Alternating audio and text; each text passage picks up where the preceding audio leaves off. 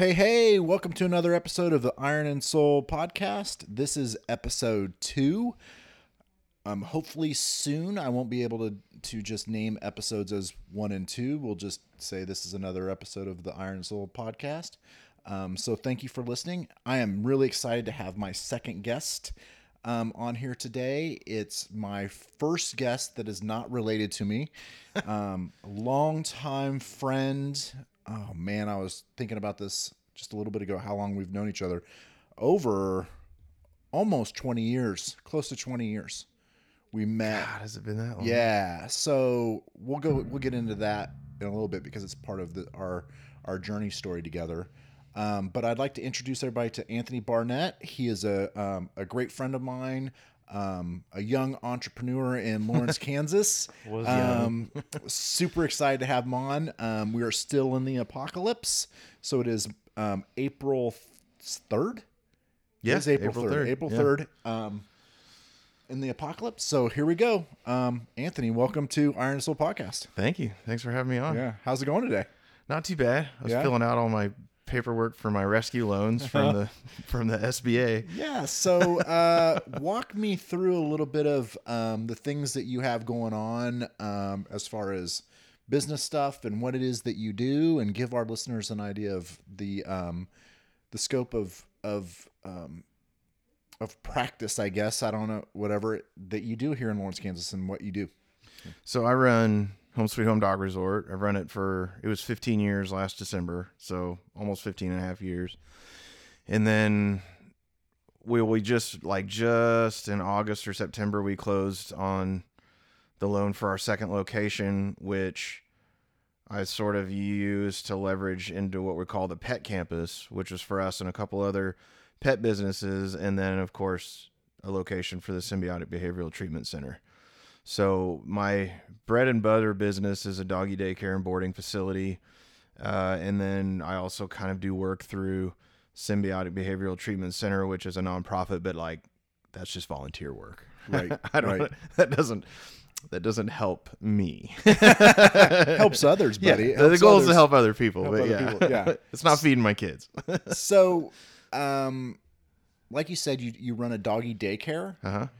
Tell tell us, tell me what whatever the fuck we're talking about. Like, how do we even do this in the podcast? Tell me, right? Because we pretend that there's nobody outside these walls right, Right. now. Okay, so tell me, how did how the fuck did you get into um, babysitting dogs? Like, what the like, who does that fucking shit? Right?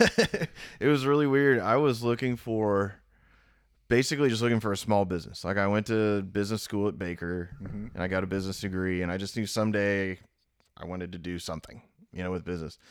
And in our senior class we studied a few up and coming growth industries and this was in 99 because I graduated in 2000, May of 2000. So 98, 99 like my last few years and one of them that came up was doggy daycare.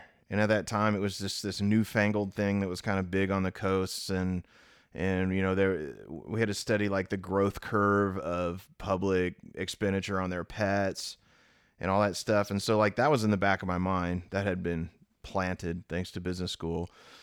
And then a girl I was dating at the time actually um, had kind of started talking about wanting to start a doggy daycare, and I was like, well, yeah, I mean, yeah, okay, let's look at it and crunch the numbers. And then this one that was in town had been open about a year, uh, came up for sale, um, and I just got a business loan and bought it. what year was that that you bought the doggy daycare? 2004, 2004. Okay. yeah, December of 2004, Okay. yeah. Okay. I, that is actually, if I think back right now, that is about the time, if not, yeah, that was that was when I met you. Right after you bought. The See, and I wondered if we'd known each other a little before. Did we know each other at the gym before that? Did you used to work out at the Lawrence? Yeah, that's where we met. Was the gym. Yeah, Um, but I can't, for the life of me, figure out if that was before. I'm trying to figure out where when I started at the gym, um, and I can't really place it. Using right my now. sleuthing skills that will definitely interest your listeners. I think it was a little before because then when you showed up with your newfie to do the bath, I was like, oh shit, it's that guy. That's right. It's Josh. Yeah, so we met at the gym. Because I recognized you because you had to like the little pickup and you had to come in the, our tiny Yeah. ass shitty parking lot and That's turn around right. and back up. Yeah. So you could get you had like a, was it a ramp or the steps or something to get out of the back? of the No, I think we just lifted. You just him, lifted him out. Yeah. Oh man, That was a Good old- process. Good old Dakota, man. That was a 150 pound Newfoundland. He was a biggie. Oh, he Yeah. was, yeah. Yeah, and That's that was right. that was back when it was like me and four people. That's right. I just right. worked open to close every day and just grinded it out. But just that steady paycheck of a little less than ten dollars an hour since I was there all week. It's a pretty good deal to me. I was like, shit, all right, there's a check every week. So you went from college, right, Mm-hmm. to basically owning a business. No, Or there what- was four years in between there where like I, I I first and I feel like this is I think and I'm just slightly longer, younger than you and I feel like ours was the last of the generation to do this where you're like look you go to high school and you go to college and you get a job in an office like that's what you do. And so I tried that track of just like okay now I guess I get a suit and a tie and I apply for a job at an office and I hated it. It was awful and I didn't even last a year. What was it? I was a headhunter, as a recruiter Recruiter. at a just a shitty little company. The guy was kind of a not a not a up and standing guy. Uh, yeah, it just it was like Okay. at the interview, like I had applied there for other jobs, and then the recruiter that was there recruited me to work there, and said, "Hey, we're looking for more." and I was just like, "Look, I don't have any experience in sales. If you have established accounts, I'll I can I can learn the gig." but like I've never done this before. Like, no, no, no, it's great. We got this, that, or the other thing.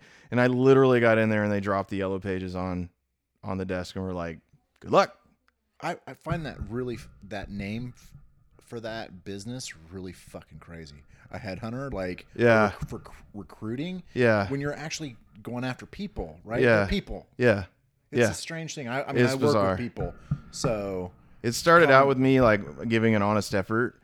And then it just, I realized how insane it was. Like I didn't have any support or training. They sent us to some seminar in Florida where the guy just gets up there with his fancy suit and he's like, I want you to picture what kind of car you're going to drive. I want you to, you want that Sea-Doo, then picture that Sea-Doo. And, you know, he just like, he's been, of course, he's been recruiting for 20 years. So he just hops on the phone to some CEO and he's like, hey, man, I got a six figure job for you. You Are you interested? The guy's like, well, yeah, give me a call. And then he hangs up and he's like, of course he's interested. Well, you know, it's one of those like like 80 power sales movie. And like I left and then like this is the dumb like who falls for this shit? This is the dumbest shit I've ever seen. Yeah. Every of course everybody's in there making their lists of all the stuff they're gonna buy with all their fancy recruiter money and Do you think that still shit still fucking works? Do you think do you think people really fall for that like Yes. sales like Yes. hey you too if you sell Yes. Amway you can do the thing and all that pyramid scheme Yeah, yeah, it does. It does because everybody wants to believe the best, the very best case scenario they put in front of you and present as average, or all you have to do is work hard. right Because they're like, "Well, I'm a hard worker," and that's not that's not all it is. You know, But it's is not just hard work. do you do you uh, here's a question for you about work and hard work and because there's lots of people that that work hard and Right. or do Right. hard work right and still make zero It doesn't work out for you. right Yeah. So, is it what I've come to find out recently? Is it? It's not about hard work. It's not about working hard. It's about finding the thing Yes. that you like to do, Mm-hmm. and if you find that thing that you like to do or love to do, you're going to work hard, whatever that looks like, Yep. right? Because you're passionate about the thing. Yep. You're going to work seven days a week on the thing because you love it and it doesn't feel like work. I think, at least for me, and when I talk to young like entrepreneurs at classes, or even verging on music, like music didn't work out for me, but I worked really hard at it. Mm-hmm. Is the transition. Like you do have to find a way to pay bills. You do have to find a way to eat. So to be able, like the real grind, I think, is if your passion isn't what pays the bills in the beginning, then you're gonna have to work 80 hour weeks in the beginning while you transition to that paying the bills. Like you're gonna have to work really hard at a job that pays the bills, then you're gonna have to work really hard at a job you're passionate about. And eventually the job you're passionate about, if you make the right decisions and with a certain amount of luck, you can transition to that full time and maybe work a little less or work all on what you want, even if it's still 80 hours at least it's what you want. And I think Right.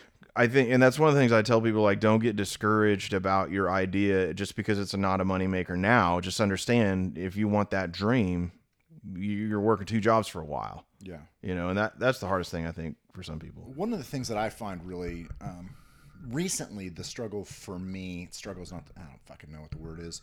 Um, struggling with words today in general um, is this idea of 40 hours versus 20 hours versus 80 hours you know of like work right yeah ah, put in the grind man Yep. I, I did my you know i'm like currently i'm like fuck that right i don't Right. want to i don't want things to be work anymore Right. I want things to be stuff that I enjoy doing. Like sitting here with you right now. This isn't making me dick. Right. Right. Right. But I'm enjoying the shit out of it. Now, am I lucky enough to have a gig right now that that gets me to to pay the bills and, and sit Right. here and have conversations with you? Of course I do, right? Like I'm I'm lucky, right? I get it. And we can figure that out, right? Like we can figure out other things in our lives to do that doesn't make me feel like it's work. So how do other people figure that shit out? I think my, at least the way that it took for me is that that comes a little bit later in life than they lead you to believe. Like it takes time to build the foundation, not just of security, but of confidence in what you're in where you are. Of like, I don't, I don't live in a mansion, and I'm not like I can give up on this thing that I was fed when I was young, mm-hmm. and I can understand that I'm eating, and I'm and I'm happy, and so now I can like I think that's another thing that's sort of dying with our generation is that martyr that martyr syndrome. Like if you're not working 90 hours, and you're not letting everybody know that you're working 90 hours, then what are you even really doing? You're fucking right. I hope it dies. And yeah, it needs to it's stupid. it's so dumb, right? And I I I- you know, I started to feel more secure somewhere around 25 to 28 and I'd say around 32 or 35 I was like felt like I kind of had an understanding of life and balance and I mean I'm obviously I'm still learning Right. but I started like, you know, this is it's kind of dumb. Like I need to make time for things that I enjoy and I don't have to kill myself to be a productive member of society and I mean, I'll also say I've been fortunate, you know, like that was around the time I stopped worrying about every bill and every paycheck, you know, and that Did you stop worrying about it because you could pay the bills, or you stop worrying about it because you work to figure out like it's going to get paid either way, whatever, right? a little of both, a, a little of both. That the I was advancing a little bit in my career, so I gained some of that psychological sort of security. Yeah. but also the faith that I mean, what are they going to do? Turn off my cable? You know, like I figured out like as long as I pay rent, everything else is kind of it'll work out. Yeah, it'll work out. So there was, and I think some of that comes with facing some of that adversity of like if if you've n- never faced having something turned off or not making a bill or been way behind, been in debt, and and then come out okay on the other side, then then you don't understand that process. So having faced down some of those things and survived them in air quotes, um, Right, right. that gave more like, well, I handled that, so I can handle it. You know, a little Yeah. bit more of that for me. How much is that shit made up in our brain though, right? Like how much how much of that stuff do we spin out for and let's just be clear to our listeners, we're we're a couple of privileged white dudes, right? We are. So We are. the reality of of this discussion is is different than the reality that other people face, right? So for us, um, who we are not paying a a month's rent or not paying a bill Yep. Earlier in life isn't that big a fucking deal to other people in the world that can't figure out that most of the time. So, with that said, how did you work through um, your security or or facing that worry so you knew that you're gonna pay the next bill and figure it out? Like, what did you do? Um, gosh, I feel like it's more a totality of experiences than any one technique. Now, some of it was me deciding to let go of small things, like having to make a very conscious decision. So, my mantra when I talk about that is the big dog don't get hooked. Mm-hmm. And we can get into where that comes from. But when something comes up that could either aggravate me or make me angry or make me anxious, I'll take a breath and take a step back. Honestly, using some of the stuff that I learned from you and Jill in mindfulness of just slowing down the process of mm-hmm. going from input to emotion, you Right. know, and I'll just like, I'll even feel that spike. I'll feel the adrenaline. I'll feel the, and then just go, you know what? The big dog don't get hooked. And it doesn't just disappear in that moment, but then I don't feed the beast and it can kind of die off as opposed to just ruminating on it and, and, and letting it consume me. And, and I do, I do think that comes from just seeing more of life. Yeah. Like just life doesn't scare me as m- most things in life don't scare me as much as they used to. we won't get into COVID right right this second. Um, so anyway, back to kind of the original um, journey story of the business. Um, how did you get into um, once you got the dog daycare going? Um, something you didn't. I mean, it's kind of strange that you heard about it in college. Four years later, Right. you buy a business with your girlfriend. How did you get into pit bulls and the rescue and all, walk us walk us through that because I find that whole journey story of yours really quite fascinating because it's a really um because where you are now with it is I almost want to cry just thinking about it just just kind of the stuff that you're working on now so so walk us through like what happened So I, I- stumbled into pit bulls in the same way I stumbled into the business. Um, there just there was a dog that needed a home, and and I adopted her. I mean, the shorter version of that story. And I named her Peanut after the bass player from 311. Um, 311's got grassroots y'all They do. In fact, when I lost Peanut and I shared it on Twitter, and Peanut like liked it and commented, oh it was that's nice. awesome It was that's nice. great Yeah, and I wrote a story about her. I'm going to digress a little bit for her 14th birthday, and the 311 social media shared it. no shit Yeah, because I wrote about the the kind of journey of dog and anxiety and their music and the role that dogs and music had played for me dealing with my anxiety, and they shared it. It was pretty That's cool. awesome, man. Yeah, I was like, "Happy birthday, Peanut! Holy shit!" all right shout out to 311 yeah, awesome uh, yeah. So that was cool. But um, and then like to me, it was just a dog. Like I really didn't know anything surrounding pit bulls or the social whatever to do with that. And and then the sort of Are you telling me you never heard a story of a negative story about a pit bull and Oh, I'd heard a few. See, and this is the weirdest story. When I was a kid, we used to pretend we were dogs, like Mm-hmm. at after school care. And for the longest time, if if you were tough, you were either a Rottweiler or a Doberman Pinscher. Like Doberman Pinscher was the exotic. right Like I'm the new kid. I just showed up at daycare, and guess here's this fierce dog you've never heard of before. right And one kid showed up one day and said he was a pit bull. And I was like, How are you a fucking cow, man? This is a dog game. like I didn't I just could not wrap my brain around what in the hell he was talking about. And that was like my first experience with the phrase pit bull, right? right So I mean I had heard but I tend to think a lot of things are bullshit. So I didn't I wasn't like, no, I've heard this dog's like it was a six month old puppy.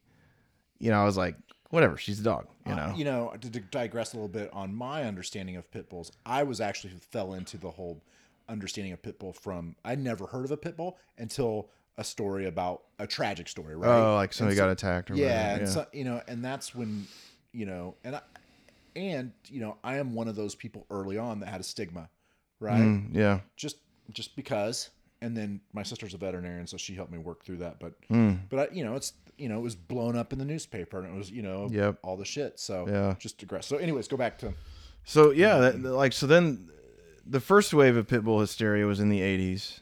Um, the second wave of pit bull hysteria when it kind of spiked was right then, like right when I got Peanut around gosh, that would have been 2002 maybe or 3. I mean, I don't, I don't remember exactly the dates. I've got it written down somewhere. But uh and then all of a sudden it was like, "Holy cow, what do you mean I can't keep my dog?" Like, "Fuck you. Good luck. Good luck taking her." You know, like that that Right. type of an attitude right. and then just the more i mean when i'm into something i'm really into something Mm-hmm. just a sponge well you know obsessives so Yeah. like i just I'm one of those. i learned everything i could possibly learn about about dogs when i started the daycare and then about pit bulls and the history of pit bulls and all that stuff going back into fighting and and even before that into you know earlier history and I just got really into it and I was really into that fight for a while. I was going to different cities. I was acting as kind of a consultant. I started a, a, a rescue and outreach nonprofit called Game Dog Guardian uh, and just got really into that. And then like at some point I just hit a wall because I was in a constant state of of uh, adversarial. I was always fighting. I was always fighting somebody about it, and I just got tired of it. And I just I, I said I need to stay involved in this, but I need to do it in a more positive way. And just in the meantime, becoming more socially aware. What really popped into my head was how having a pit bull was really my first taste of not being a privileged straight white guy. Like it was the first time I'd ever had any doors closed to me. It was first time any of my options were ever limited. It was for I was like, oh, that's what that feels like. That kind of sucks. Like I don't like that. Uh, you know, and obviously not not on the same scale. Uh, But you had a you had a you had a tiny taste of what just a little, just stigma, a little right? taste, a little taste of something that I could leave at home that I don't wear on my skin and don't take with me. right, And but some stigma for being an Yes. owner of a pit bull. Yeah. Right. Yep. Yep. And I didn't like that. And but so I started to view that connection as much more important.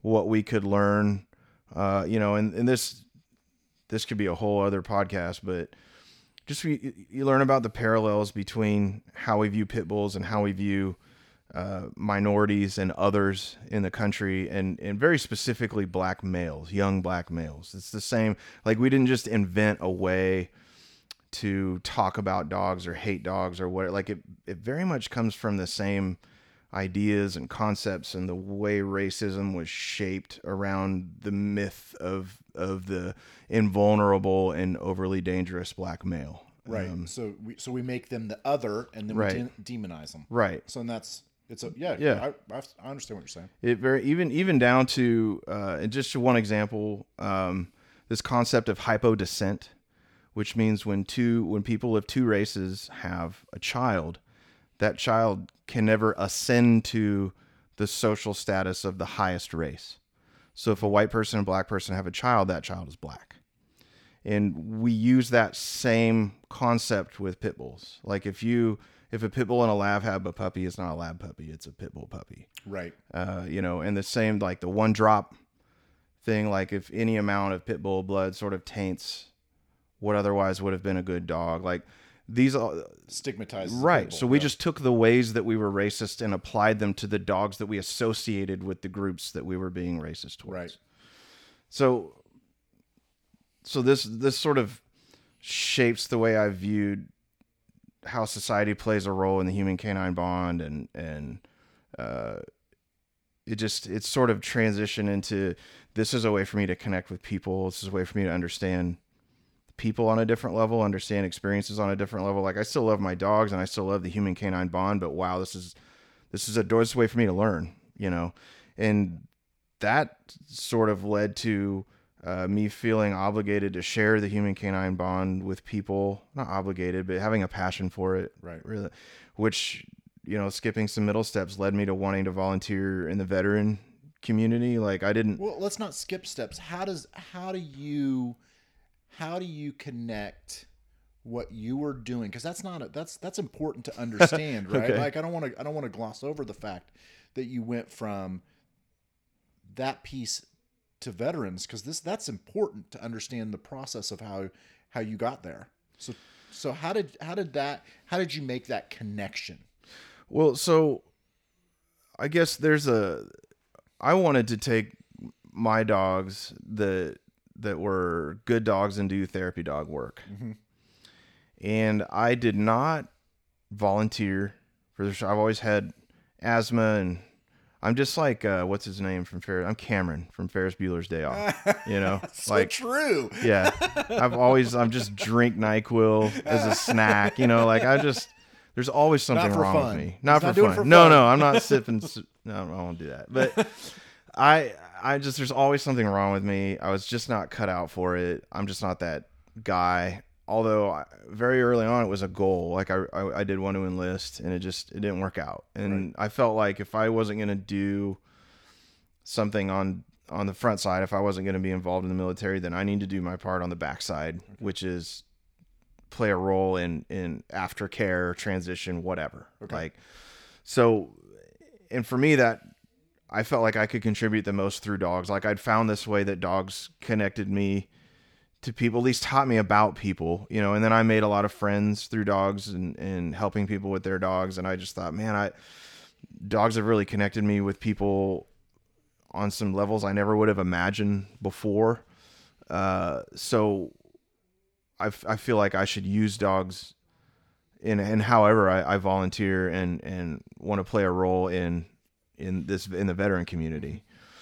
Which and again, I was just feeling around in the dark, just started making phone calls. You know, just called the VA and they gave me the some names of like the like say reach out to your local VFW and check out the the um, American Legion and and then oh by the way here's this uh, the Collegiate Veterans Association at KU like here's the number and this is all kind of coming about too because I had I did the therapy dog testing with Liam and Leonidas and then I went and signed up to be a volunteer at the VA which was right around the time you were we started kind of at the same time didn't we Yeah, I'm trying to think. Um, we like we reconnected at.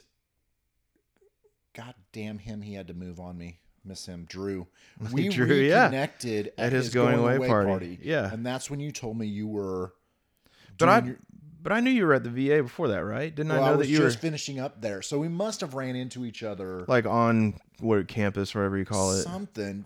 Yeah, I can't. I can't place it, but where we connected, connected was at that. yeah But as was at his going away party about next steps. But yeah, But then kind of getting back to the whole pit bull thing, you know, Liam Liam's a big mellow pit bull, tall. He's not he's not very thick. He's a tall mellow pit bull and Leonidas is three-legged very energetic pit bull. They play different roles in how they interact with people, but they're they're good. They're therapy dogs. In fact, that we just did a reevaluation this last fall, which was our I think our sixth one, which we've they, they've been therapy dogs for 10 years wow. and we had signed up at the VA. Everything was good to go. And then uh, one of the local media people said, "Oh my God, there's a three-legged pit bull going to the VA to work with veterans. Can we do a story on it?" So they did a media request to the office, and the guy who was running that at the time was kind of a bag of dicks and ratted me out to the I, rem- I, rem- I totally remember that. yeah. I just old remember old that, yeah. Jim. I'm not gonna throw Oh, yeah. throw it all out Yeah, there, but yeah, so he got me kicked out of the that's VA. right. I remember that. And then I was like, what the fuck? Like, I just, mm-hmm. I couldn't wrap my brain around what had just happened because. Right. it just seemed so stupid. yeah, it was terrible. And that's when they were throwing the other names at me because the nurses and people where I, I had been, because I started out in long term care in building Yep. six. Yep. And, you know, people who were there to die, um, you know, or that were there and just weren't with it. Yep. And they, you know, we've built relationships. And so they were one trying to figure out where else I could go with my dogs. And, I called up Collegiate Veterans Association, uh, and Kyle answers the phone, um, and we talked for a while. And now, like, I met those guys; are some of the closest friends. I mean, we're just we're brothers, you know. We're Awesome. so close, and I, I spent so much time uh, with them, and they they ended up volunteering with Game Dog Guardian, um, and it became a real give and take. Uh, and just some of the God, just some of the best friendships I have, and so then doing that, working at the VA, um, working volunteering at the VA, um, and then doing the stuff with the Collegiate Veteran Association. We spent a lot of time joining the auxiliary at the VFW. Would bring the dogs around um, when they were going, and and um, that was around the same time that I was just kind of like, hey, I need to start getting a grip on this sort of spiraling anxiety that I have. and so I was I was trying to work on that. I was doing the stuff with the veterans, and I was uh, you know volunteering and still working with dogs. And uh, so I need to come back to that in a minute. I kind of skipped that part. Uh, but you know what? No, I got to do it now, or the next part's not going to make sense. So, as a part of Game Dog Guardian, we started working with and and spe- we specialized in rescuing dogs who had been abused or dogs who had been used in dog fighting Right.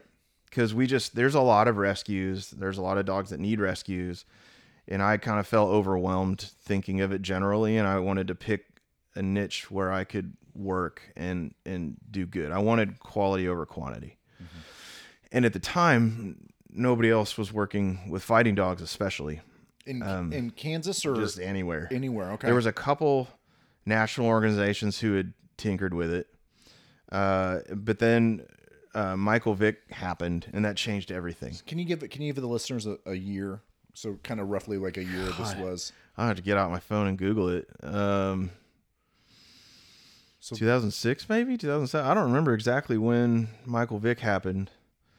Uh, I mean, I guess I could Google it. That was sitting that was I think that was um, early 2010, 11, Was it that late? Gosh. 12. Yeah, I think so. I think it was. Well, so but then so some national organizations got involved, and then it became a. Um, I mean, I, I don't mean this as insensitively as it sounds, but it became something you could fundraise on. Oh right, yeah. Like people saw those dogs, they saw that they were dogs, that they weren't just out of control beasts, and people thought they deserved a chance, you know. And it and it it got the attention of the national organizations. Quite frankly, it was such a big thing that people needed their resources. Uh, so we went from like we went to some counties in Kansas, Texas, Mississippi, Missouri.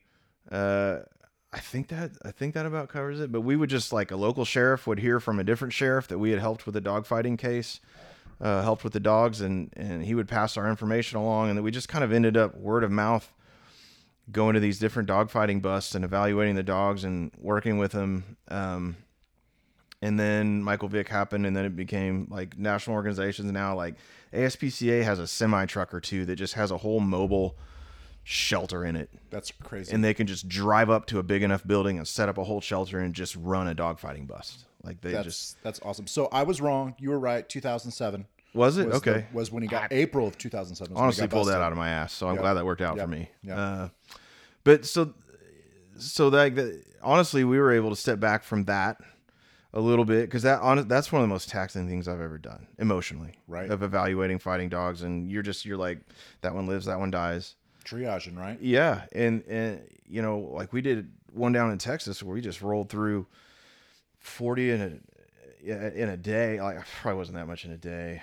I you know I lose track, but we just would get to the end, and it was that Rick and Morty scene where they're just like, "Why do we keep doing this?" Or you know, like so a little bit of whiskey was had, and you let it all out, and then you go back to work the next day. Right. You know, and and uh, so but the, the the reason the fighting dog stuff is important is because and I'm not gonna go into I'm not gonna go into how to build a bomb. Right. But people people largely do not understand dog fighting.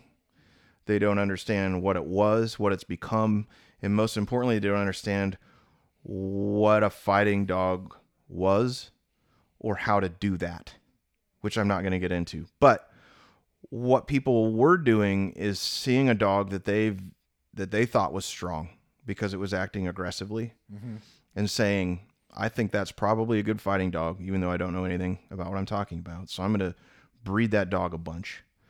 But aggression comes from fear most of the time. Not all the time, but most of the time. So what we'd end up with with these people that didn't really understand how to craft a fighting dog was a, a warehouse full of really scared dogs Right. uh, and who were not only sort of selected with wiring that was predisposed for them to be a little scared, but then to have sort of the worst uh, life experiences piled on top of that predisposition for fear. So, traumatized, fearful, anxious dogs from top to bottom. Right. And so, anxious, right? There's the key word. So, I'm working with dogs who fearful and anxious, been through, you know, whatever experiences, and I'm working on my anxiety and this became a real like holy cow. I see some I see a lot of the same stuff happening here. Right. But no, but and then also the ability to recognize myself that my anger and my lashing out was from fear and from insecurity. Like if I'm feeling confident and strong about something, I'm not angry about it, you know. And so I was I was able to walk myself through some of those processes, working with the dogs and working with myself, and say, um, okay, wow, I learned something from that. Like I I walked that dog through something, and then I learned about I got an insight on my process too. So when did is- is that when you truly started understanding the bond Yes. between Yes. And in a way, understanding bonds that I haven't, I have yet to experience. Like I've never worked with a working dog, but I worked around them. I mean, some people would call my therapy dogs working dogs, but in a sense that, uh, in the strictest sense, I've never had, I've never gone in the field with a dog. I've never done search and rescue. So I, I even understood on that step four, like how many more levels there were to the human canine relationship um, and and that that experience with Game Dog Guardian, which came from my experience with pit bulls, which came from which came from that all led me to the idea that I approached you guys with at Drew's Going Away Party, which was the Symbiotic Behavioral Treatment Center, which is I I know I need help. I know these dogs need help, and I really think we can knock this out with one stone. Mm-hmm. Right. you know, like so that was kind of the transition from pit bulls to mental health with dogs for me. Um, and obviously there's there's a lot of details to all that stuff in there that we just don't have time for, but um, but that that was the sort of like wow here's here's the way that I can I can help. Here's the way I can make a difference. I think. Mhm. Um, so that was you know, I guess that kind of catches us up with what I'm well trying to do today, yeah? sort of. I want to get back to kind of this how like what have you seen with your dogs and the veteran community? Because i know when i when i catch up with you and i speak with you you have so much passion about that and so much um joy and energy when we talk about that. So so where are you at and um, with that piece and and what have you seen through taking your two puppies to the the VA with veterans Well, that I mean, what I've learned from them and from spending so much time. So it's been, yeah, it's been about ten years. I would say I've been kind of working, working. I'm volunteering in that community. Right. Um, I consider it a labor of love, so I guess that's why I keep calling Yeah. it work. But yeah um, I I noticed early on a very distinct segment of within the veteran community who felt something was wrong but did not feel a part of the PTSD community. Like they had friends that they felt like definitely had PTSD.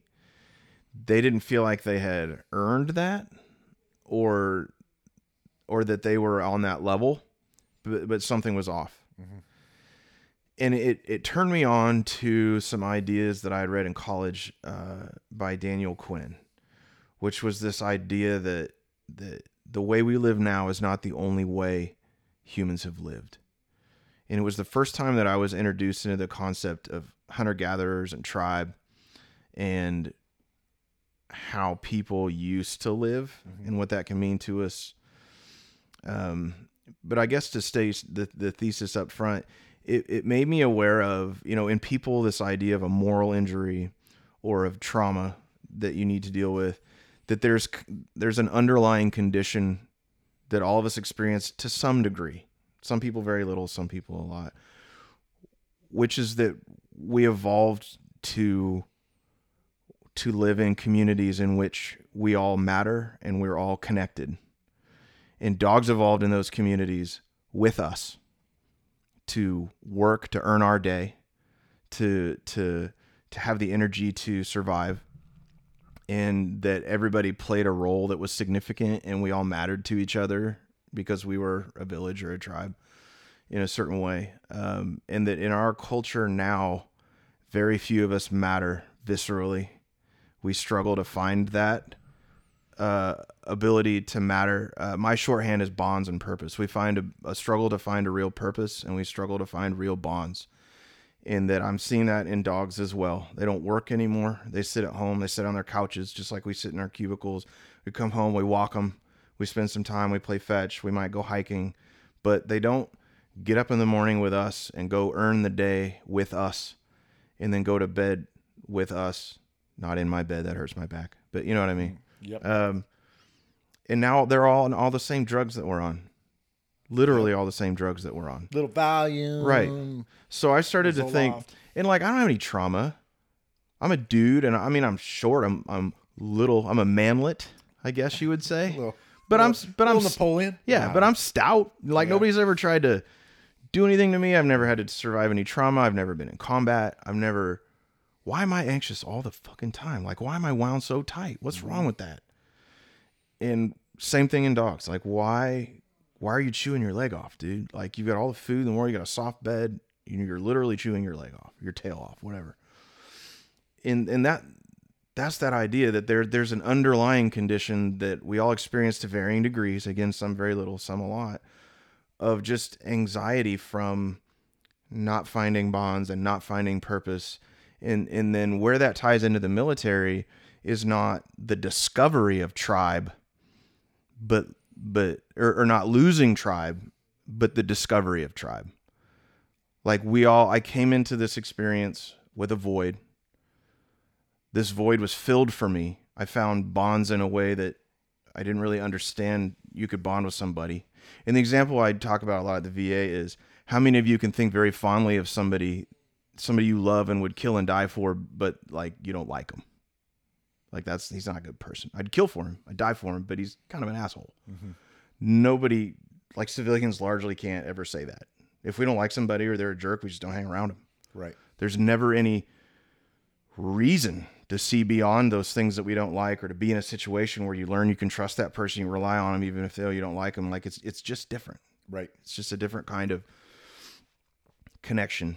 And that that that I guess is why I felt the need to point out too that I've never had a working dog in that sense is because that's that different level of connection with the dog too, is setting out to to to accomplish a purpose purpose to teach them to do something, and then you two learn to work together, and you go out every day and you accomplish something together. Why, why, why do you minimize? And, and I don't, I'm not trying to be an asshole here, but why do you minimize um, you and your two dogs that you do working stuff with?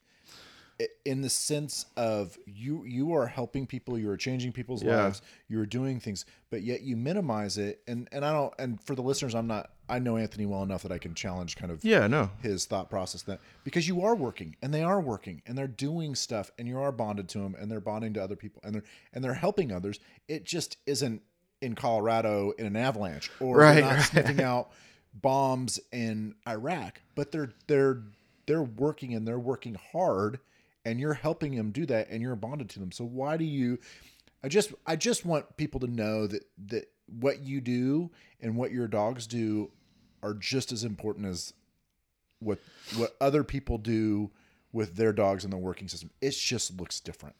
I think I think to your point, I don't mean to minimize my dogs or my experiences. I guess I just mean to elevate the people who have taken it course. to a different level. Right. You know, and I think I think specifically I think of like dogs that go into combat with people. You know, there's a lot of people who think uh, like how could you do that to a dog?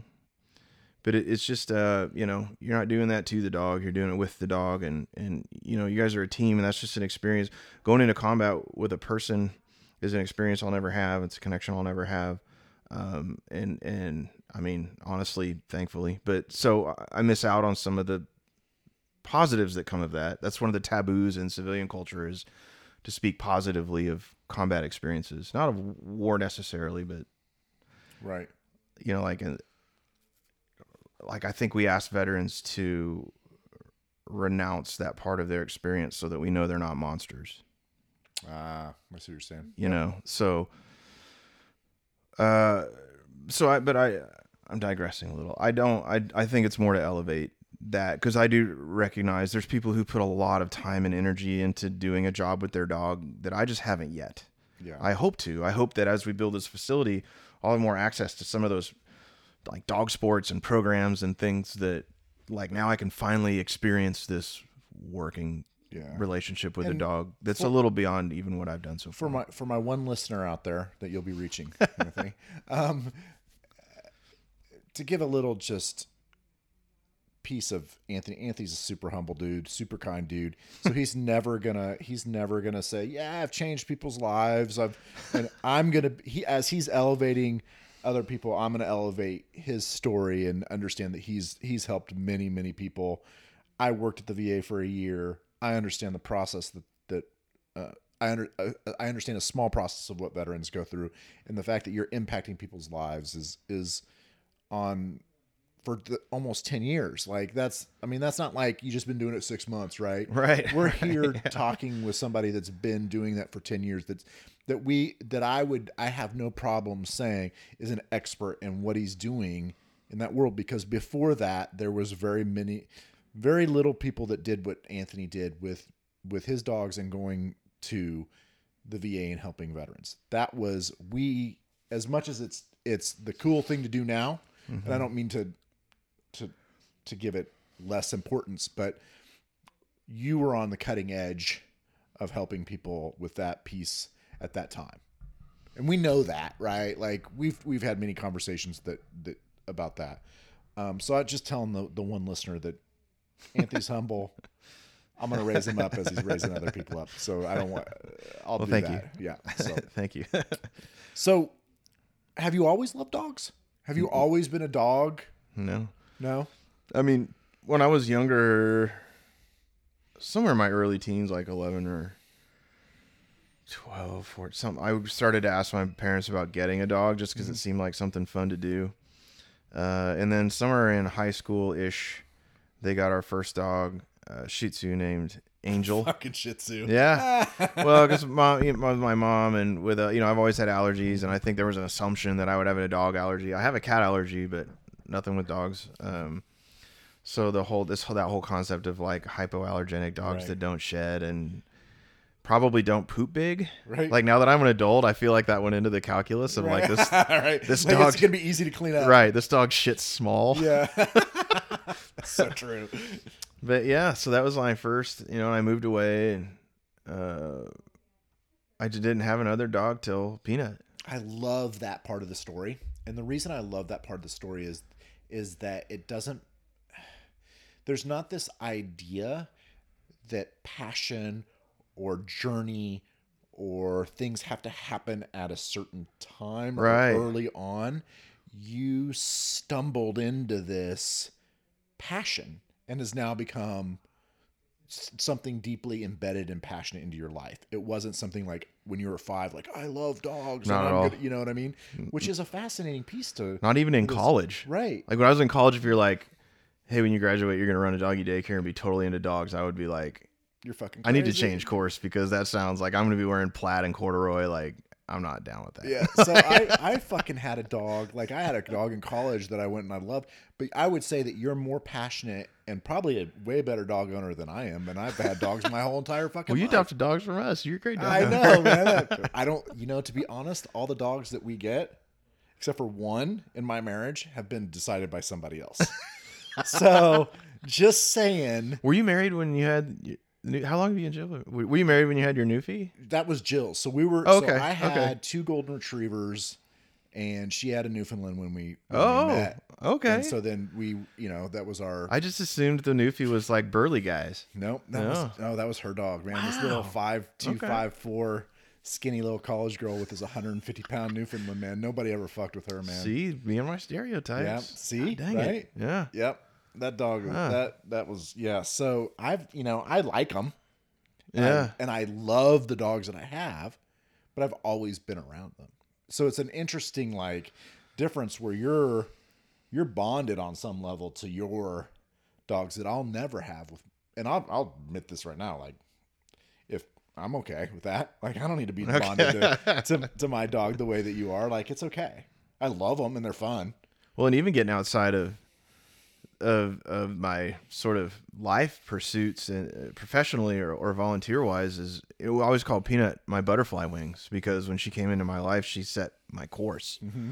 You know, with the doggy daycare and the game dog guardian and symbiotic behavioral treatment center and all that stuff. But she also set me on a course to meet my wife. Oh, journey had- story there. Yeah. So, because I was in, so Game Dog Guardian, of course, I always have to run my own shit. So I couldn't just join somebody else's rescue. I had to do it my way. Yeah, that's right. You did. And so, but then we started working with, or sort of cooperating with other rescues, and then we got involved. It was called the um, uh, Kansas City Dog Advocates, where it was just a bunch of individuals or or people from organizations. We worked together on the pit bull ordinances around, and just and that grew into even uh, just animal ordinances in general. Like, how do we have the best community with the most uh, intelligent and forward-thinking animal ordinances? Like, how can we protect the bond legislatively? Um, and but Katie worked with one of those with um, MABBR, Mid America Bully Breed Rescue. She started out with Missouri Pit Bull Rescue. She worked with MABBR, and just through that work with the legislation, like we saw each other and like kind of caught each other's eye, but it was like I've never cheated on anybody. we both we both were involved with other people. I just like, oh man, she's hot. She seems cool, you know, and just like moved moved on, moved on in my life. And, and but then, uh, you know, she ended up being like my soulmate. Right. So that was cool. And, and I had four dogs at the time, and she had four dogs at the Oh time. my god. So we did Brady Bunch, right? you we did. married, or we got together even before we married. We had eight dogs, and she had a few foster dogs at the time too. So there was at one point where there was like twelve dogs in my like eleven hundred square foot house. Like, Damn. Is that the one off of? It was out south of town. yeah, it was the one on the south part of town, and I mean, obviously adopted those out, got them, and we settled in at our. Well, it started out around nine because my ex at the time we were still we did split custody with dogs. Oh, fuck, I remember going over to your house that one time. Yeah. Had like, I think eight dogs Yeah, in there. Yeah. It was, yeah. And all, like them, they were like walled off in different areas. yeah, we had it, we, we managed it yeah. responsibly. Yeah, yeah. but we I still had another dog, Ian. Who funny story about Ian's related to everything we're talking about. I'll come back to in a minute. Um, but my ex ended up taking him to California. So when we when I broke up with her a while before, well, a year and a half before Katie and I got together, uh, you know, the bond being as important as it is to me, I was just like, obviously we'll share the dogs. Like I'm not I'm not trying to split up the dogs. I'm not trying to take them from you, whatever. So we had this kind of split custody thing that drove Katie nuts. But Was she your groomer at the trainer, trainer? She was your trainer at the doggy daycare, right? uh huh. Yeah, that's right. Okay. She's the one who got me into it, Uh-huh. like to look at it, and then she went to dog training school and she, she came back. She's a really good trainer. Yeah, so she- that she that segues. Butch. Oh, nice. bit, yeah. yeah. That segues nicely into the Ian story. Mm-hmm. Uh, she took Ian with her to California. She's a really good trainer, Mm-hmm. and she trained him and got him in a Discovery Channel like documentary. He was like scary dog locked in car. Ah, So like when hooded guy was going around looking for cars to break in, Ian like charged the window and ah, that's "Argh." awesome. yeah. So but then he got a part in Fruitvale Station. I don't know what that is. It's the story about the kid who was shot by the BART cop who who then said he was going for his taser. Like there was an altercation on the train. They handcuffed everybody involved in the altercation, and um, then the guy like they they were still it was still heated, and the the officer shot the kid when he was on on sitting on the ground in cuffs, and you know the and this is apparently a thing in law enforcement. Like the the SWAT teams where I worked with would like the the sergeant, well he's a captain now, would tell me like he wears his taser up on his chest so there's never any mistaking it for his pistol. But Interesting. the the officer's side was that he was meant to tase the kid and he shot him. And Fruitvale Station was his story.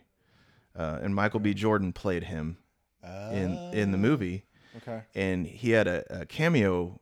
Ian had a cameo appearance when when Michael B. Jordan was was filling up his gas tank at a gas station. You see Ian in the road, and then Ian's hit by a car, and the car just drives off, and and Michael B. Jordan runs out there and picks him up and screams for help, and nothing happens, and Ian dies in the movie. Obviously, I was like, well, I know Ian's okay, so it's fine.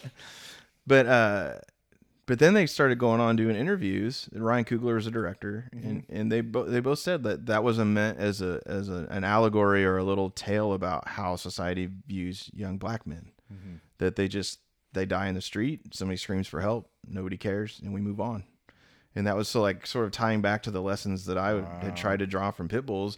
Ian ended up starring in a movie to sort of make that point. That's like after, crazy. That's yeah, a weird circle how that it's in this. totally bizarre. That's what I love about this podcast. Yeah, is, is yeah. circle of We did a big, uh, I did a big article on the Game Dog Guardian website, and we, you know, featured the movie. uh, You know, I got talked about the roots of Game Dog Guardian and how I was trying to learn these lessons about society from pit bulls, and then they turn around and just did that in the movie with Ian. It was wild. what's the name of the movie again? Just for our listeners that want to. Fruit The one Vale, listener, excuse me. Fruitvale Station. Fruitvale Station. Okay. and it's tough. I mean, it's Okay. tough. I just I don't I tend to stay away from movies that increase my stress level, Mm-hmm. and that was one that it stressed me a little bit because regardless of your feelings on society Mm-hmm. and stuff like that, it was he was a he was a person with parents and a kid and people who cared about him, and you know, obviously the officer has his like it's just, it was tough for me to watch. Just it was just generally a tough movie, but uh, I'm glad I saw it. I'm glad I I learned, and and of course I was. We haven't talked about this at all, but I was at the time doing my embedded work with the Kansas City SWAT team too, so I was able to kind of talk talk to them about it as well, the different perspectives. Man, you've done a you've done a lot of different things and had a lot of different Yeah. experiences, haven't you? yeah, Yeah. yeah, So like along with this with Game Dog Guardian, since I brought it up, I embedded with the SWAT team from. I think when we traced it back, it was April of either 2013 or 2014 where I did my first ride along. Yep, I remember that. and it lasted about four years. It stopped when kids started. like I stopped Oh, going out with them. Yeah, Oh Like, yeah, they when we- change our course, don't they? yeah. When we had Lena, we stopped. Uh, I stopped, and then I finally I went out once again or twice, and then and then we had Rosa, and of course now that I have two kids, I don't do anything. Like I know I've you sit at home in the corner, Yeah. like shaking. I've been in COVID quarantine since March of 2019. I, I, I feel ra- relatively lucky that I was able to coax you out of the out of the quarantine to come have a chat with us. no, I uh just once we had a second kid, I don't do anything. Like we start cooking dinner at 3:30 or 4 and and then they're in bed by 9 if we're lucky, and then I just nothing happens anymore. I don't do anything. Well, what's what are you supposed to do? Uh, well, I just so, but I mean, so that's why I dropped the SWAT thing, Right. Because I haven't, I have, And, but we, I know, used to go out with them. The whole point of that program was to work with police to reduce dog shootings. Uh, but my approach, again, have to do it my way, was that I felt like we really needed to take their perspective into account. I wanted to work with them and not at them. Right. I didn't want to lecture at police officers and I didn't want to try and tell them about dogs without understanding what they do. And and which I got a taste of on the very first warrant where my heart beat just a little bit faster was I was in the van and they they you know like flash masks up and mm-hmm. stacked out of that thing and got on the door and I realized I'm I'm just sitting here staring straight out the van and straight at the front door. And just at some point it dawned on me like, man, if they shoot out that door, that's coming Ooh, and then I did like a Looney Tunes like Wile E. Coyote leg Yeah. thing where I just reached my leg over and scooted myself out of the Yep, out of the direct line of, of shot. I, I had to wear a bulletproof vest when we were out, and there were some times that you know some interesting things happened, and I got a, a perspective on the sort of adrenaline involved in that and the the pace. You know, like how quickly decisions get made and and what each person's job is. That you can't if you're you know if you're in a stack and your job is to do one thing and you decide to go on dog patrol then you're not doing your job and you're risking the life of somebody around you Right. so it was important to even consider the job stuff on or the dog stuff on who should be considering dog stuff and but we're kind of getting too far into that but so we did i did that program with them for a long time and and and they were very they were very great to work with still good friends with a few of those guys uh, i'd love to get out again and do it i you know again with the kids i don't know but um You'll get back out. The thing about kids is they grow up, right? Or they get older at least, right? And you get you get your freedoms back. So you'll get some freedoms back where you Yeah. choose to be able to choose to do some Yeah. different things or new adventures. The, the one thing that I really love sitting here and chatting with you about and, and reminiscing some of it, right? So I get to reminisce kind of far of like from your experiences, right? Because Right. I think about all these different experiences that you've had that it, that we're just kind of just oh yeah by the way I remember I was you know ran out with the SWAT team and I do this thing for the the VA and I'm like this expert. And then I got this thing I'm can't this gigantic dog campus I'm building west of town. And oh right I'm living in the apocalypse right right now. right. So also i'm scared of everything. So I'm scared of everything right? And and it's just an it's just an interesting it's kind of wild when you put it like that yeah it's it's, kind of wild it's pretty it's pretty fast fantastic i used to play music too I that stopped know, when i, had remember- kids Yeah, I used to play music.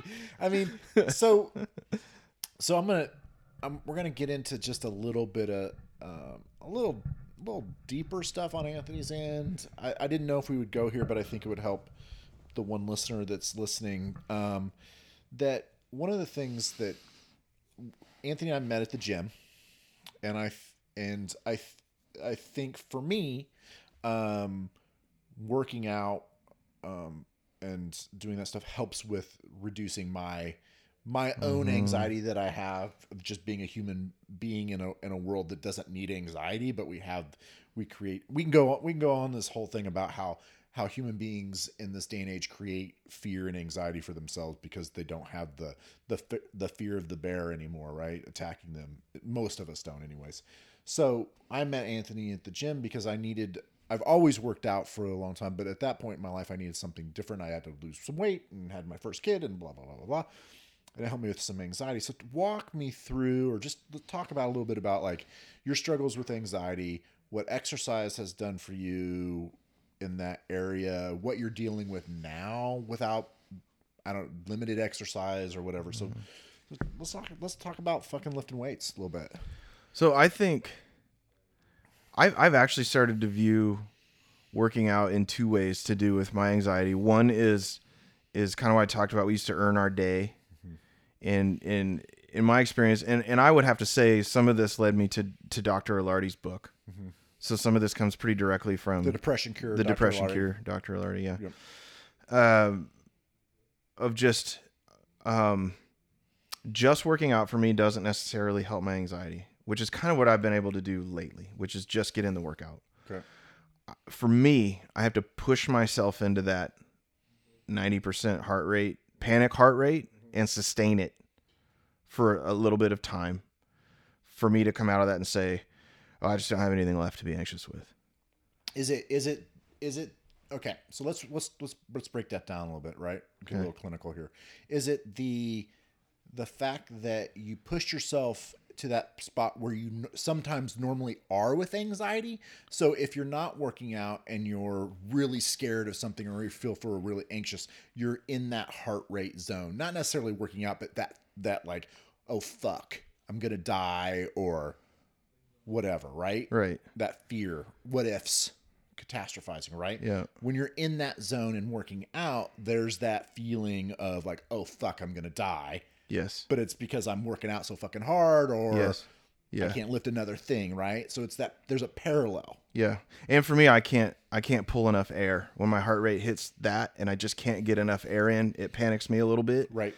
And then to survive that creates a little bit of euphoria for me in addition to just burning that fuel. So- like those calories are gone. But part of that is that you exposed yourself, right? Like Yeah. do like some exposure work. There I think Right. I think so. I think there's a little bit of of, of the exposure. So when we do when we do exposure work in for people with um, uh, different anxieties and and um, we do exposure therapy, we we we get people's heart rate up high, um, in different forms before we ex- before they go out and expose them to the the snake or the tall building or whatever we get them up to to, to let them know that they can cope right because that's what Right. happens out there tunnel vision shortness of breath Right. things like that so you were doing that to yourself right. realizing that you can cope if that were to happen But I, I'll also say, much like why I have to go to physical therapy, I have trouble pushing myself into that range.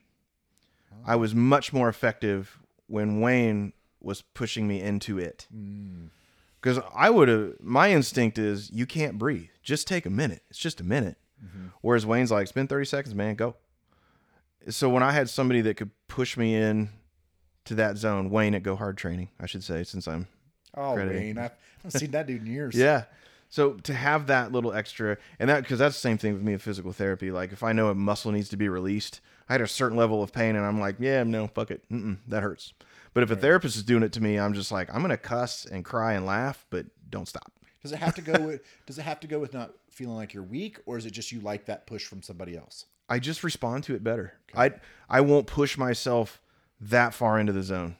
Survival instincts, I guess, of like, You know, I- I I'm, don't know. I'm I'm similar. I can do that to myself in different ways, but there are lots of people that can put themselves on their own in that. oh, Wayne absolutely can. Jill can too. She can get Oh, herself. if I tell her to work harder, she's like, "Fuck off, leave me alone." Like I'll I'll get there. You don't need to tell me. And now the one way to get me to do it is to make it an intellectual exercise. To say, like, you need to run X amount of stairs in X amount of time with only 20 seconds between stairs. Like, because then now now I'm regimented and I'm on it, and it's not me just saying, so look, you I need really, that box. You Yeah. need that box to be in a little bit. Okay. yeah. And so that that helps. And then I think to to tie it to some of the other stuff I've talked about, I think that's why exercise communities because I got the when you said let's talk a little weights, like you're talking to your people, you're talking to your community. Mm-hmm. I think that becomes a shared experience in our sort of eternal search for tribe. Right? That's a place where people find a certain amount. I think that's one of the reasons CrossFit got so big and I know there's a lot of takes on CrossFit, mm-hmm. but people pushed into that zone Right. together Yep. and it, it you know regardless of whether or not you can get hurt doing too many olympic lifts for time that's a different conversation. Right. people pushed into a discomfort zone a panic zone together. Yep. and it, it, it created a shared experience. That you survive that together. And i think it's one of the reasons not just with crossfit but just for all the offshoots and different styles of workouts it's why we're always looking for community in exercise is because we're always looking for tribe. Mm-hmm. Me with my bronco shirt on. We're always looking for something to belong to. That, and and we could say that that's probably in anything we do, whether whether it's church, yes whether it's work. Right. There's tribe in work. we're constantly searching for tribe mm-hmm. and we won't accept that we're constantly searching for tribe so it only gets spoken of negatively Right. I was about to say that. Like, there's this idea that it- gets pushed in that way. oh, that- we're getting so tribal and blah blah blah. Well, maybe there's a reason we're always trying to get so fucking tribal. There's a reason. and and the fact that we can't and the and the people that fight against tribe are a tribe Yes. right like there's that there's this piece of that that's and that's and what people don't understand is that how people survived was working together Yep. not the one person you because you were dead if you were one before Yeah, we survived together. you survived survived together. What makes you think that we can do that now? What do you think's happening while we're all quarantined? Think about the people that are by themselves in their apartment. Those people are suffering hugely and we don't even get it right? Yep. i mean i've got a house full of four other people and i still need more right? Like they're my tribe but i need more. I need conversations with you. I need fucking jujitsu back man. Like that thing I need back, and the Zoom stuff and all that stuff via tech is not good enough for me. I would also posit that we're constantly searching for tribe because we never find it. Even in in most of our closest relationships, we don't quite get there. Yeah, because we don't die with we don't almost die with each other, or Right. people actually die and that right. So most of us are searching for what I'll sort of blithely call fake tribe, and we mm-hmm. settle for fake tribe. Whereas in the veteran community was not searching consciously, but found real tribe, oftentimes, not every time. And then that's ripped from them when they get back into the civilian world. Yep. And the void that that leaves is lumped in with PTSD. This like feeling unsettled, feeling anxious, not able to find where you belong anymore. That we just don't have a label for it now. We lump it in with PTSD, which at this point in the conversation, I'd be remiss that that obviously Sebastian Junger has kind of brought this to the fore. Mm-hmm. Uh, you know, like the first person I read that planted these ideas of tribe in me was Daniel Quinn, but for reasons we don't have to get into, I, I fell away from it a little bit. He mm-hmm. asked a lot of great questions and didn't give me the answers, and so I got away from him a little bit. Mm-hmm. Just sort of youthful, like, well, what's the answer then? And working in, with the veterans realized there doesn't have to be an answer. Like all we're doing is recognizing that this is the cost of doing business. This is the cost of the modern world. right. You know, so w- we have all these great like Advair that keeps me alive. I'd be the first one if I had to run around in a field full of pollen to get my food. I'm the first dead fucker out there, man. Like I'm, I'm alive because of what we've been able to accomplish as a society. But we have to recognize the cost of doing business, which is that we don't satiate this need that we have for bonds and for purpose. And and I obviously I shouldn't have left that out this far, but Sebastian Junger, he's given TED Talks and speeches and Oh, articles fantastic. in his book Tribe, which honestly I think if, if everybody wants something to read during the pandemic, now's read Tribe. It's a book. short read. And what's interesting about Tribe, right? And he would and and Sebastian would would admit this too because he said it. He had zero research Right. on on his hypothesis of tribe other than his time spent with the veteran community Embedded, yeah. yeah embedded as a as a war journalist right and we should say so he directed uh, Res- R- uh, Restrepo and Korengal. yep Those were the two, I guess, documentaries Doc- that yeah. he that he directed, and then but he spent so much time making them that he came away. He's a journalist, Yeah. and so he came away with some pretty strong feelings about the bonds forged in combat. And the bonds that he had with those guys that he was chilling yeah, with, you know because it's shared experience for them now. Even though he wasn't a fellow combatant, he Yeah. was a fellow experiencer. Uh, so there are shared experiences between them, and, and it sort of set him down. And I feel like he gave me permission to come back to the seeds that were planted by Daniel Quinn. well and you know this gives me So intellectually, I, I wish mean. people could see it gives me goosebumps for about the thing I'm about to say is that you get to have a piece of that as well with what you do. You get to have some of that experience.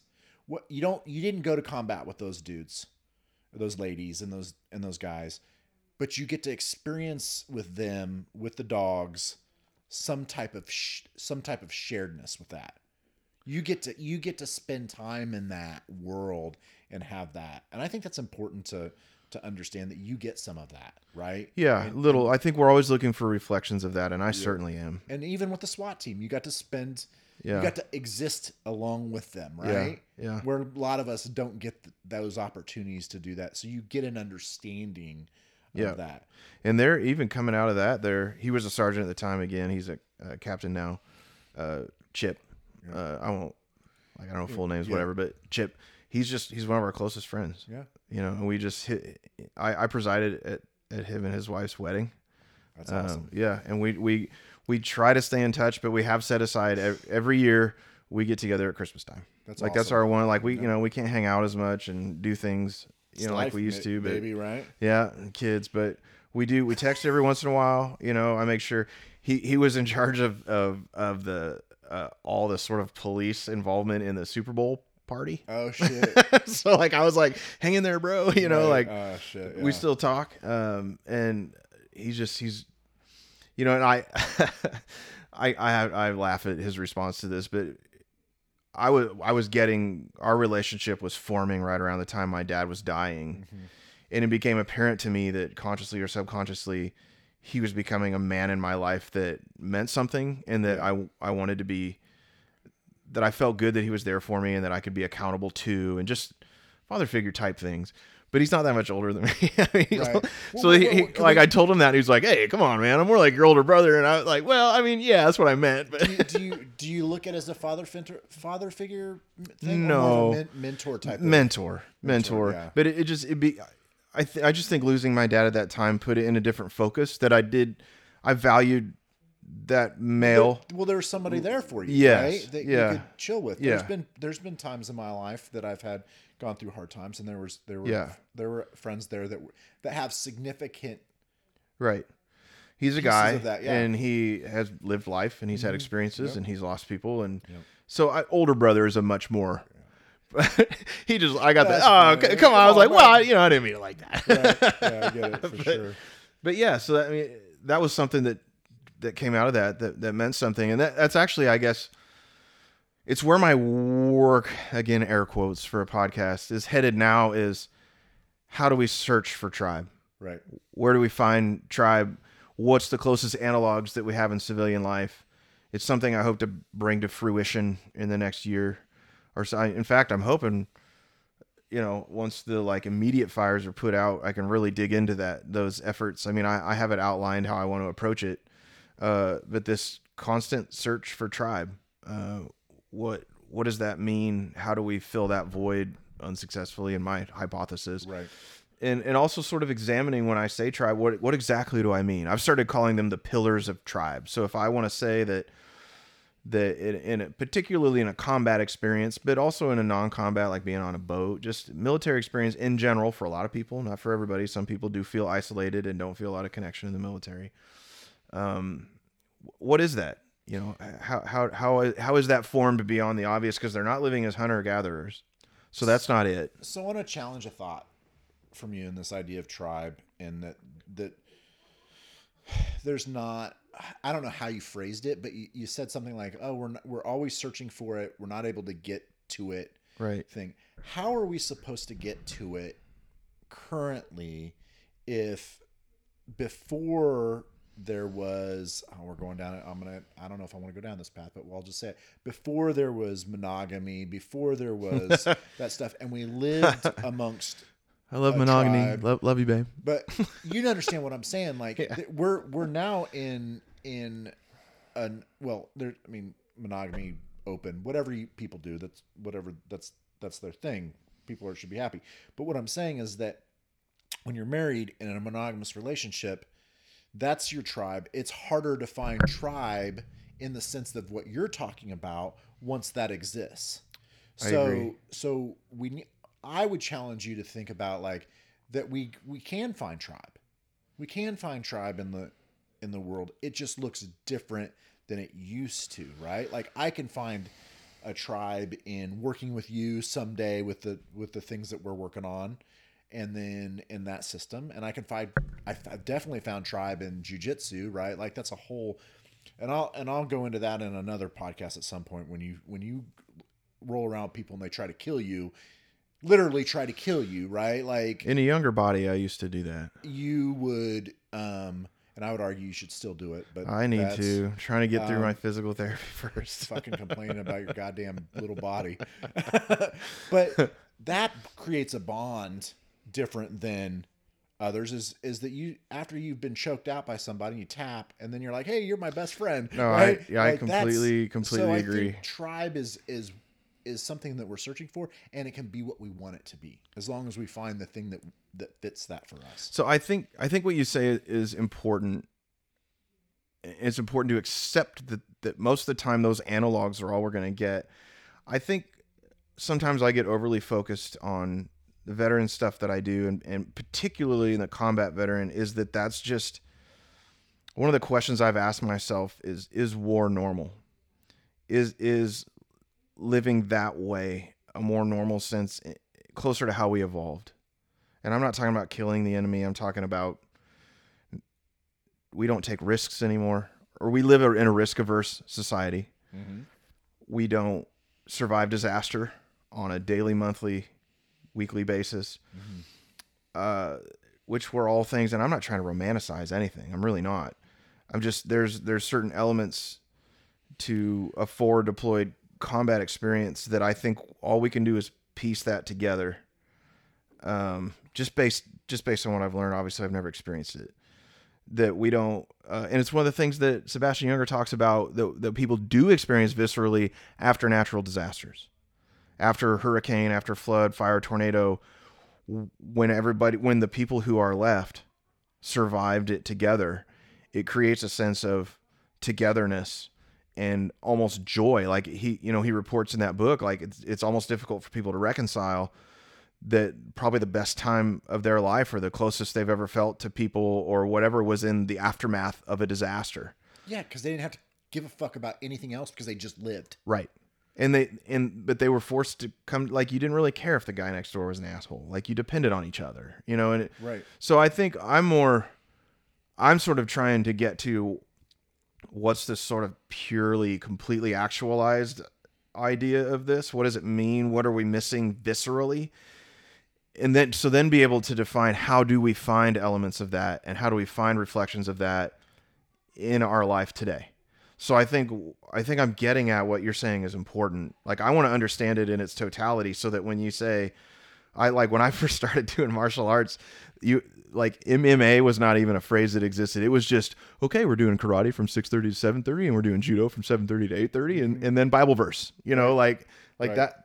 That was MMA when I was fourteen and started doing that Right. thirty years ago, you know, or whatever. So, and and that was like, and you could see you could see the bond. Like my dad uh, was a what do you call it, a ninth dan black belt. I mean, he taught taekwondo for years and years and years. And but he didn't just do he did taekwondo and karate and judo and studied sword and that you could see in that community of guys who fight each other and and learn how to fight. It's a closer and that's one of the things that you talk about too. Like I don't think you see a heavy veteran presence in certain job fields and certain communities for the sort of stereotypical adrenaline junkie reasons that are put out there. I don't buy that. I think it's because tribe is a heavier part of the cultures in fire department, police department, motorcycle club, certain kinds of skilled construction jobs. Agreed. Like Yep. it's not it I, I get it that like if you're in a SWAT team, there's some adrenaline and if you've done whatever adrenaline I, I just don't think that's the main reason. I don't think adrenaline junkie is necessarily for most people. I think in those cultures, tribe exists on a level that it doesn't for a lot of us. And I think that's why we see a heavier veteran presence in that stuff. Okay so, um, as we wind down a little bit, uh, let's just chat a little bit about like what are you doing to take care of yourself during this quarantine? And I know that you have you have a little bit of anxiousness around it, but just talk to us about how that's going and and how you're coping and and going from there. Yeah, well, uh, you know, my most acute concern has been my staff, like my employees, you know, in my business, and there's a certain level of anxiety around not feeling like I could be there in a way that I wish I could be for them. But you know, now we've got the SBA programs, like so. So some of that pressure is being lifted. Are you still open? Uh, barely. We're open for certain people. Staff is way down. Like we're not supposed to be generally open. Um, but we are supposed to be open so that people who are considered essential workers can bring their dogs to us and stuff like that. So, um, I'm not sure who, whatever. Somehow we're essential. Um, So why can't why can't I bring my dog to you?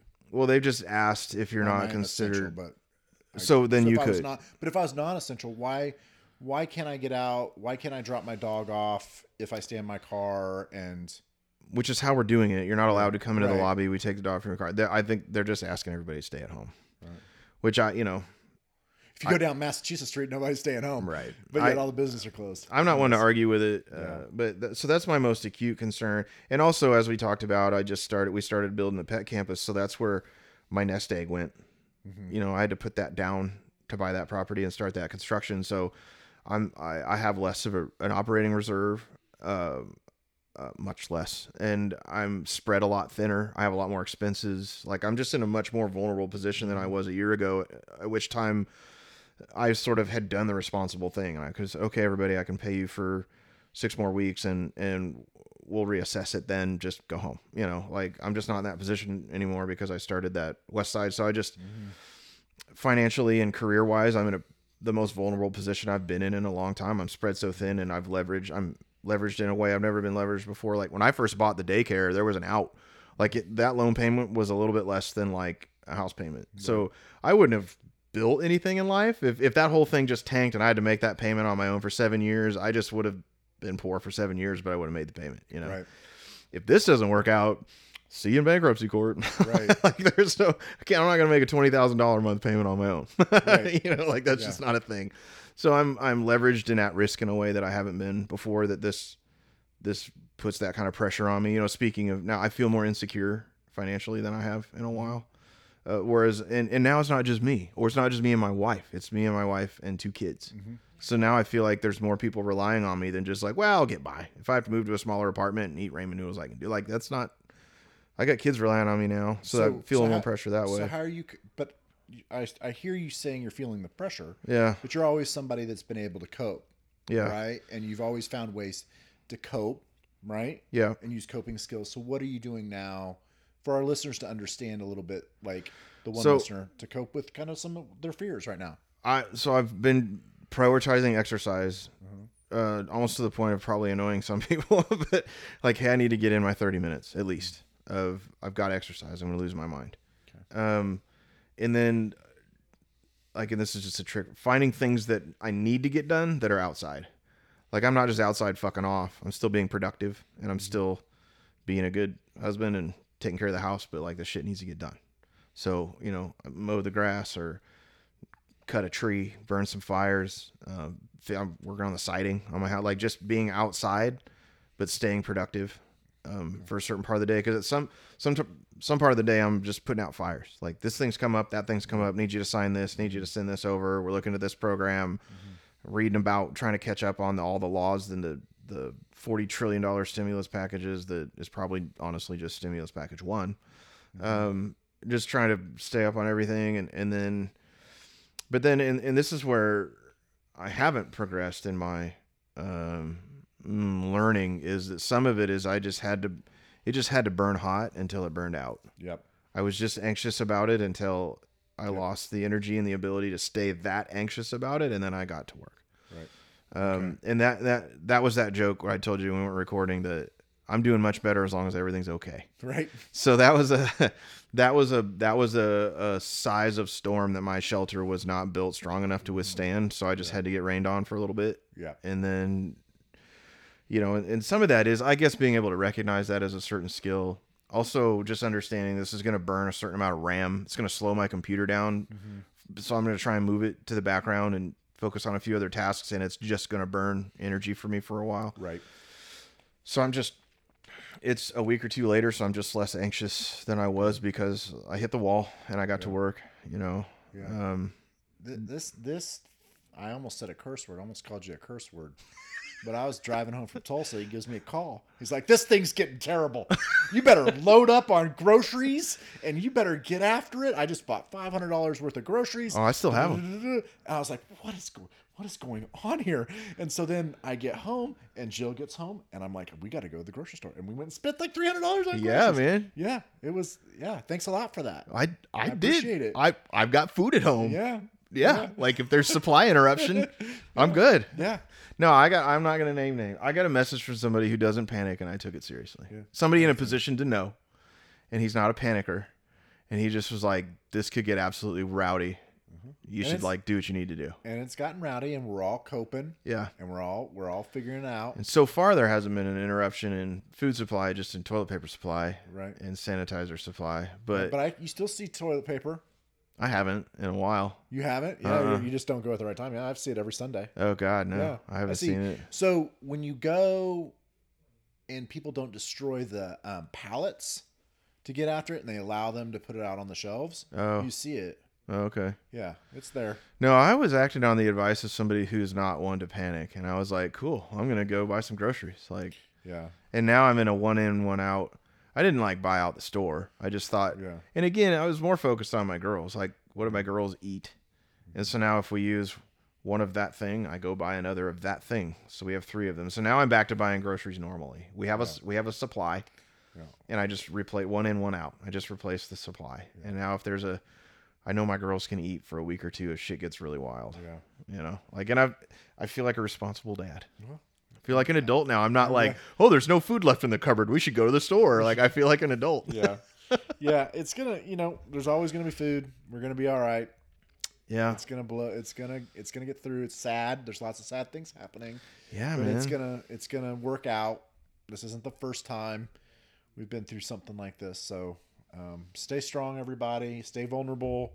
Um, Anthony, thanks for coming on and and chatting with your stuff. Thanks for having me. Some really great things, and I'm you're gonna be on some more at some point. So hey, hey everybody. Um, remember, a strength being strong is also being vulnerable. All right, peace.